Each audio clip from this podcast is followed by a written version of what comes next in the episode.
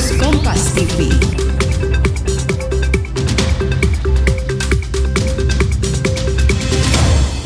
Cari hiburan edukatif buat anak? Dengerin aja podcast dongeng pilihan orang tua di Spotify.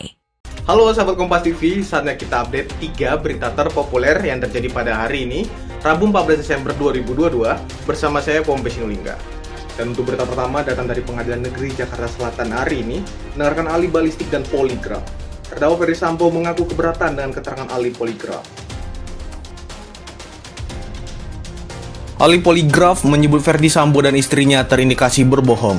Menurut Ferdi Sambo, hasil uji kebohongan tak ada hubungannya dengan dakwaan pasal 340 terhadap Putri Chandrawati. Putri Chandrawati juga menyampaikan keberatannya atas hasil tes kebohongan yang menyimpulkan ia terindikasi berbohong. Menurut Putri, ia terpaksa menjalani uji kebohongan karena khawatir dianggap tidak kooperatif. Dan untuk berita kedua datang dari anggota Komisi 1 DPR TB Hasanuddin, buka suara menyoroti pemberian pangkat tituler Letnan Kolonel kepada selebritas Deddy Cahyadi alias Deddy Corbuzier. Menurut anggota Komisi 1 DPR TB Hasanuddin, Panglima TNI harus memberikan penjelasan terkait pemberian pangkat tituler pada Deddy Kobuzier. Anggota Komisi 1 DPR TB Hasanuddin mengatakan berdasar Undang-Undang tentang TNI, Panglima TNI memiliki kewenangan mengangkat hingga menyetujui pangkat aktif lokal dan pangkat tituler. Dan berita yang ketiga, 17 partai politik dinyatakan KPU RI memenuhi syarat sebagai peserta pemilu 2024.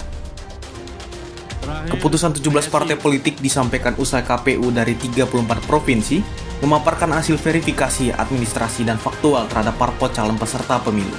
Rapat pleno rekapitulasi nasional telah berlangsung di kantor KPU RI Menteng, Jakarta Pusat. 17 parpol ini dinyatakan memenuhi syarat di 34 provinsi.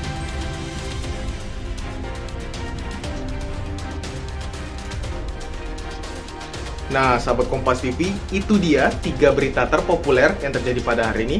Saya Pompes Nulingga pamit undur diri. Jangan lupa di like, di komen, serta subscribe YouTube Kompas TV.